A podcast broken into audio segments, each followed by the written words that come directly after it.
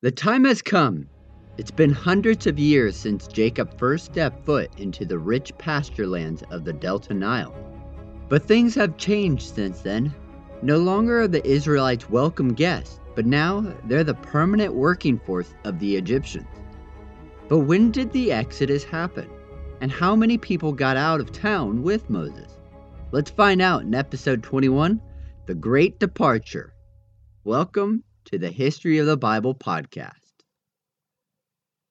The name of the book of Exodus means departure, as it describes the leaving of the Israelite nation from Egypt and going to the promised land. Many believe that the book of Exodus was a continuation of the book of Genesis. In reality, it is thought that the first five books of the Bible are all part of one book, just with different sections to the book. It can be seen that from the first verse of Genesis and the first verse of Exodus that it could be a continuation of each other. Just like the book of Genesis, it was written by Moses, and again, just like the book of Genesis, many try to say that nothing in the book actually happened, or that if it did, it was written by many authors over many, many years. However, based on the book, it is obvious that it was written from an eyewitness. Throughout the whole book, Details are given that would only be known by someone that was there. For example, in Exodus 15, verse 27, it describes a sort of oasis in the desert, and at this place it gives the exact number of wells at the location, and it even gives the number of palm trees there. This would not have been known by someone or by multiple people years later. In the book itself, it points to Moses being the author of the book. One example of the book being written by Moses is that when he would kill the Egyptian for abusing an Israelite, it gives the exact details of how Moses made sure that no one was looking when he killed the Egyptian, and how he buried him so that no one would find the body. Another example of the details given is the burning bush. In this event, there was only God and Moses present, so to give such details about what happened could only be given by someone that was there. It goes on and on about the details that only Moses would have known are written in the book of Exodus. Therefore, it was written by Moses somewhere between the years 1440 and 1400 BC, as it is thought that the Exodus happened around the year 1446 BC. The way that we get this date is based on the building of the temple. In 1 Kings 6, verse 1, it says that Solomon built the temple in the fourth year of his reign that would be about 966 BC. In that same verse, it says that 480 years after the Exodus that the temple was built. Also, in Judges 11, verse 26, it says that the sons of Israel had lived in the promised land for 300 years, which lines up with the date for the Exodus being around the year 1446 BC. Other evidence has been found from the Amarna letters that show a large disruption in Canaan that they blamed on a people that they called Apura or Hapura. This group of people are thought by many scholars to be related to the Hebrew word Ibri, which is a word that is the name for the Hebrew people. The thing is with this word, as well as the word Hebrew, is that it is the name of the descendants of Eber, the grandson of Shem. Eber is the line that eventually Abraham and later on the nation of Israel would descend from. All Israelites were Hebrews, but not all Hebrews were Israelites. Therefore, it can be difficult to know if they are talking about the Israelites. What also adds some difficulty is that the word Hebrew was often used to describe people that crossed over, referring to the Euphrates River, or in other words, they were seen as trespassers that came into the land of Canaan. However, both Abraham and Joseph were referred to in the Bible as Hebrews. Because of this, many scholars do believe that the Amarna letters were talking about the Israelites themselves. Other evidence shows that the city of Jericho was conquered and destroyed sometime around the year 1446 BC. Now, there is a debate about the Exodus happening in the year 1225 BC, but this date doesn't come from the Bible whatsoever. However, in Exodus 1, verse 11, it mentions a city named Ramses, which were the names of rulers of Egypt in the 1300s and 1200 BC. Specifically, Ramses II, This is used by some to show that the Exodus happened at a later time period. However, in Psalms and in Exodus, it tells us that Pharaoh and his army were swept away in the sea trying to pursue the Israelites. Ramses II died of natural causes 47 years after the presumed date of the Exodus.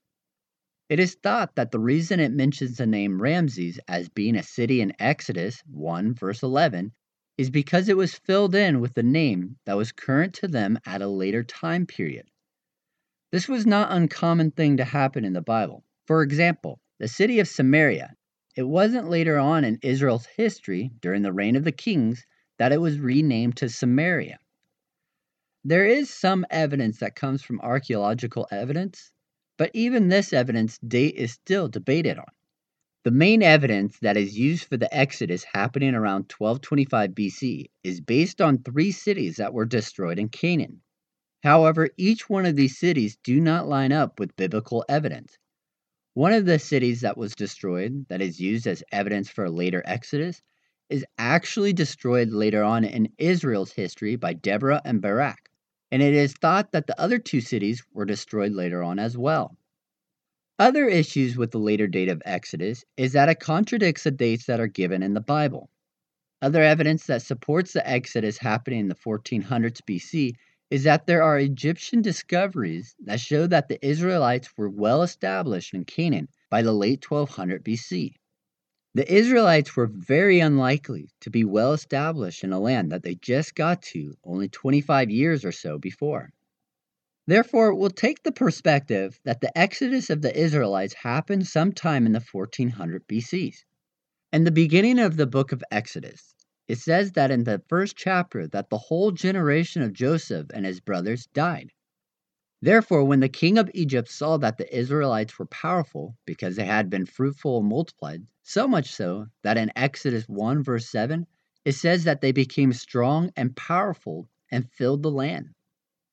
So when the king of Egypt saw this, he counseled with his advisers and wanted to come up with a plan to prevent the Israelites from becoming too powerful so that if war broke out, that they would not join the Egyptian enemies. The plan that was hatched was that the Egyptians would place taskmasters over the Israelites, thus making them slaves to the Egyptian nation. But it says in chapter 1, verse 12, that the more the Israelites were oppressed by the Egyptians, the more they multiplied. The next best idea was to have the Israelites' midwives kill all the male children and let the female children live. But what happened? From the time that Joseph and his family first came into Egypt, they were the guests of the king. But now they were the king's slaves. And not only were they slaves, under harsh labor, all male children were ordered to be killed by throwing them into the Nile River. In chapter 1, verse 1, it says that a new king came to power over Egypt, and this king did not know Joseph and all the things that he had done. Who was that king? And what happened to those that knew Joseph and all that he had done? These questions can be hard to answer, even to this day, because the Egyptian history doesn't present a full list of all the rulers and their dates. It has been noted by archaeologists that Egyptian records overlap and have dates that contradict each other. And if an event happened historically that put the king of Egypt in a bad light, it was erased from the history books.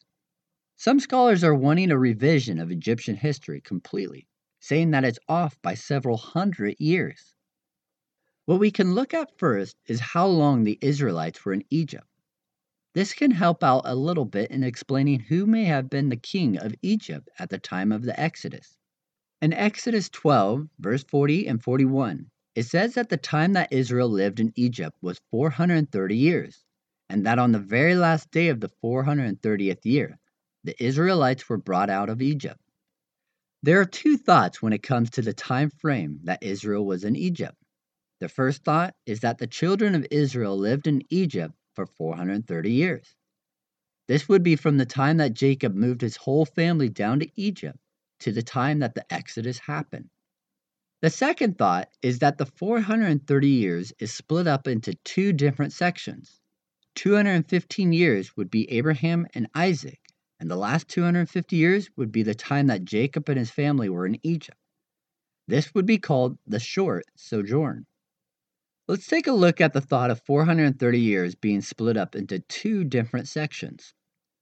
In Genesis 12, verse 1 through 4, God gives the promise to Abraham that he would make Abraham into a nation, and in 430 years his descendants would come back to Canaan.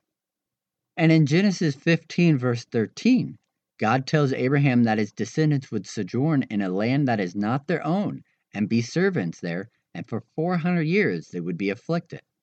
A sojourner is a foreigner or an alien to a country, basically a wanderer in a land that is not theirs. But in two verses later, it says that Abraham will die in peace, but that his descendants would come back to the land of Canaan in the fourth generation. Taking this verse at face value, God says that 400 years of affliction will happen, and in the fourth generation they would come back to Canaan. This is where the short sojourn begins. When Abraham first received the promise from God, it started the clock of 430 years. The years of being afflicted for 400 years would begin 30 years later when Isaac was five years old and they had their weaning celebration for him, a celebration that was normally done around the age of five in celebration of the child making it past infancy. This is when Ishmael did something to Isaac that made Sarah want Abraham to remove Ishmael from the family, thus starting the affliction. From that moment until Jacob moves his family down to Egypt would be 185 years, making it exactly 215 years from the promise given to Abraham until the time Jacob meets Pharaoh in Egypt. The last 215 years of the 430 years would be spent in Egypt which the Israelites would then become slaves. The reason that many believe that the shorter time period is true is because throughout Genesis it does say that Abraham, Isaac, and Jacob were sojourners in the land, which God did say that they would be. Also, another piece of evidence is that when God told Abraham that within four generations God would bring back his descendants back to the promised land. In Numbers 26, verse 57 through 59, it says that Levi had a son named Kohath. From the son would be the Kohathites. Kohath was the father of Amram. Amram had a wife named Jochebed, who was the daughter of Levi. It says that Jochebed, the daughter of Levi, was born in Egypt. Jochebed had at least three children with Amram Aaron, Moses, and Miriam. Starting with Levi being the first generation to go down into Egypt, Kohath being two, Amram being three, and Moses being the fourth. The other thought on the 430 years is that 430 years was the total amount of time that the Israelites spent in Egypt. The reason that it is thought by many to be true is because it says in Exodus 12, verse 40, that the people or sons of Israel came out from Egypt. Only Jacob was called Israel, not Abraham. Also, when God told Abraham later on in Genesis 15 that his descendants would be foreigners, slaves, and mistreated 400 years, it is thought that it meant in those 400 years all three of those things would be happening. However, the scholars that favor the 430 year sojourn in Egypt point out that Ishmael didn't really afflict or oppress Isaac or that the hardships that Jacob faced with Esau or Joseph with his brothers would not count as the oppression that God was telling Abraham, but rather that they were just family issues. And in reality, not even the Canaanites in whose land they were living in oppressed them. But looking at Abraham, Isaac, and Jacob, they all actually prospered. It is also pointed out that God told Abraham that he would die in peace. And if Abraham's descendants were being oppressed while he was alive, then Abraham would not have been able to die in peace. It goes on to try to disprove the four generations of Moses by pointing out that in other areas of the Bible it summarizes or abridges the generations into smaller number of family generations, such as in the case of Ezra and his family. It goes on to say that those four names of Moses and his fathers are just to indicate the tribe Levi, the clan, Kohath, the family, Amram, and that the mother of Moses is just saying that she is a daughter of Levi, referring to her as just being a descendant of him. Like Jesus being the son of David, but he wasn't actually the direct son of David, just a descendant. However, some scholars try to point to 1 Chronicles 2, verses 1 through 20, and chapter 7, verses 20 through 27, to say that Judah's and Joseph's descendants went all the way to the seventh and eighth generation, when Levi only went to the fourth. On Joseph's side, it went to the seventh generation, and it was Joshua that was the seventh. But this could be due to the fast population growth. Also, the other list of Joseph's and Judah's descendants does not have any dates along with them, but rather just names. Another reason scholars believe that the 430 years started when Jacob went to Egypt is because it doesn't stand to reason that nearly 2 million Israelites would come from 70 people within 215 years. However, even the amount of people that came out of Egypt is up for debate. On the other hand, why did God give one promise saying 430 years, and then another promise many years later saying 400 years and four generations? Those that believe the time to be 430 years in Egypt just say that God meant four generations of a 100 years, or that 400 years would just be a rounded number. Scholars believe that the word generation should actually be translated to mean cycle. Thus, it would say 400 years of four cycles. Another thing that isn't addressed by scholars that believe the 430 years in Egypt is in Galatians 3, verses 16 and 17. In Galatians 3, verses 16 and 17, it says that his promise was given to Abraham and his offspring. And then 430 years later, the Mosaic law came. And in verse 18, it says that it was just given to Abraham. Both sides have their shortcomings. For example, if 2 million people did come out of Israel, how did the population grow so fast in 215 years? Yet those that believe in the 430 years in Egypt aren't able to fully explain away the fact that a detailed list of four generations is given going from Levi to Moses. Also, when God says that in 430 years his descendants would come back to the land of Canaan, and then later say 400 years and four generations, it's just assumed that the writers were just rounding up and that it didn't actually mean four generations, but four cycles. Both of the sides of the argument could be taken. Unfortunately, the actual time in Egypt isn't really known. But one of the questions that keeps getting brought up against the short time in Egypt is the amount of people. Which leads to the question how many people did leave Egypt? In Numbers 1, verses 17 through 46, Moses did a census on the Israelites. The census came back that the men numbered over 600,000, not including women or children. Therefore, figuring that each man had a wife and probably at least two children, that would place the total population of Israel around 2.4 million people. That's a staggering amount of people. And even though the king of Egypt at the time was worried about the growth of Israel, that amount of people causes many to question the numbers. 2.4 million people in ancient times would have made Israel a superpower. Many ancient scholars believe that the total population of Egypt was only between 3 and 4 million. And if the Israelites were numbering 2.4 million, it's hard to think that they were dominated by the Egyptians. Also, to have an army around 600,000 men is not really heard of in ancient times. Xerxes, later on in history, had a Persian army of only 200,000, and the Assyrians had 100 to 150,000 men. This brings up a problem. When the Bible says that the Israelites would face much larger and stronger nations than them in Canaan, that would make their armies even larger than 600,000 men. Another issue that comes up with the 600,000 men is that in Numbers 3, verses 43, it says that there were 22,273 firstborn males over the age of one month. That would make every 1 and 30 men be the firstborn. If we were to include girls in the count, that would mean that an average Israelite family had 60 children.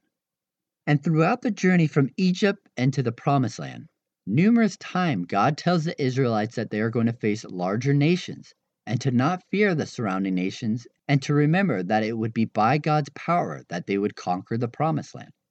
So, how is it that we get the count of over 600,000 men? Traditionally, in Numbers 1, verse 21, the literal translation of the verse is The tribe of Reuben were 6 and 40,500 men. This would normally be read as 46,500 men were in the tribe of Reuben. In the Hebrew writing, the word elip is usually translated to mean thousand. However, in other areas of the Bible, it refers to groups, not actual numbers. Before and after the Exodus, that Hebrew word would refer to tribes, clans, families, and divisions. Another word in that verse that can be translated differently than tradition is the word an between 40,000 and 500. It's the Hebrew word vav. Based on context, vav could mean and, but it could also mean or. The verse actually reads as The tribe of Reuben were 6 and 40 lip vav 500. So if we were to change those two words for the other translations and put them into the verse, it would read The tribe of Reuben were 6 and 40 clans, or 500 men. That would mean the tribe of Reuben didn't have 46,500 men, but actually 46 family groups that totaled 500 men. Taking this translation and looking at Numbers 1, verse 46, when it says that the total count of men were 603,550, it actually could be saying 598 families with 555 men, meaning that the total population of the Israelites would have been around 22 to 30,000, with the average family having 8 or 9 children. This would make sense why the Lord was always reminding them that He would fight for them in the Promised Land, because their army would have only been about 5,500 soldiers. But this would mean that the translation of the verse would have to be incorrect. Also, Another issue that the smaller population brings up is how did over 50,000 deaths happen to the Israelites from Egypt to the Promised Land? 14,700 died from one plague, 24,000 died from another, and 23,000 died after worshiping the golden calf. A couple of different things could answer this. The census most likely was taken after the 23,000 dying from the golden calf. The other plagues happened while in the wilderness for 40 years. The population would have increased during that time period. Another thing is that in Exodus 12, verse 38, it says that a mixed crowd left with the Israelites. It wasn't just the Israelites that left Egypt, other people groups went with them too. So they probably weren't counted in the Israelite population, but could have been included in the death toll. This would go back to the time the Israelites were in Egypt. If they're in Egypt for only 215 years to go from 70 to 20,000 or 30,000, the population growth would only have to be between 2.68 and 2.86%. That isn't unheard of. But that still doesn't answer the question who was the king of Egypt at the time of Exodus? Which one of the pharaohs wouldn't let the people of God go? And in the end, it ended up costing him his firstborn son's life his life, and possibly the Egyptian kingdom. Join us next time in episode 22 What's His Name? as we go into who this Pharaoh was. Thanks for listening to the History of the Bible podcast. We really appreciate it if you were to take a few moments of your time and rate and review the show, and be sure to follow it too. Also, tell your friends and family. If you would like to reach out to us to leave feedback directly, or to let us know how the show has impacted you, check out the links in the show notes. Until next time, remember that you are loved, special, and worthwhile.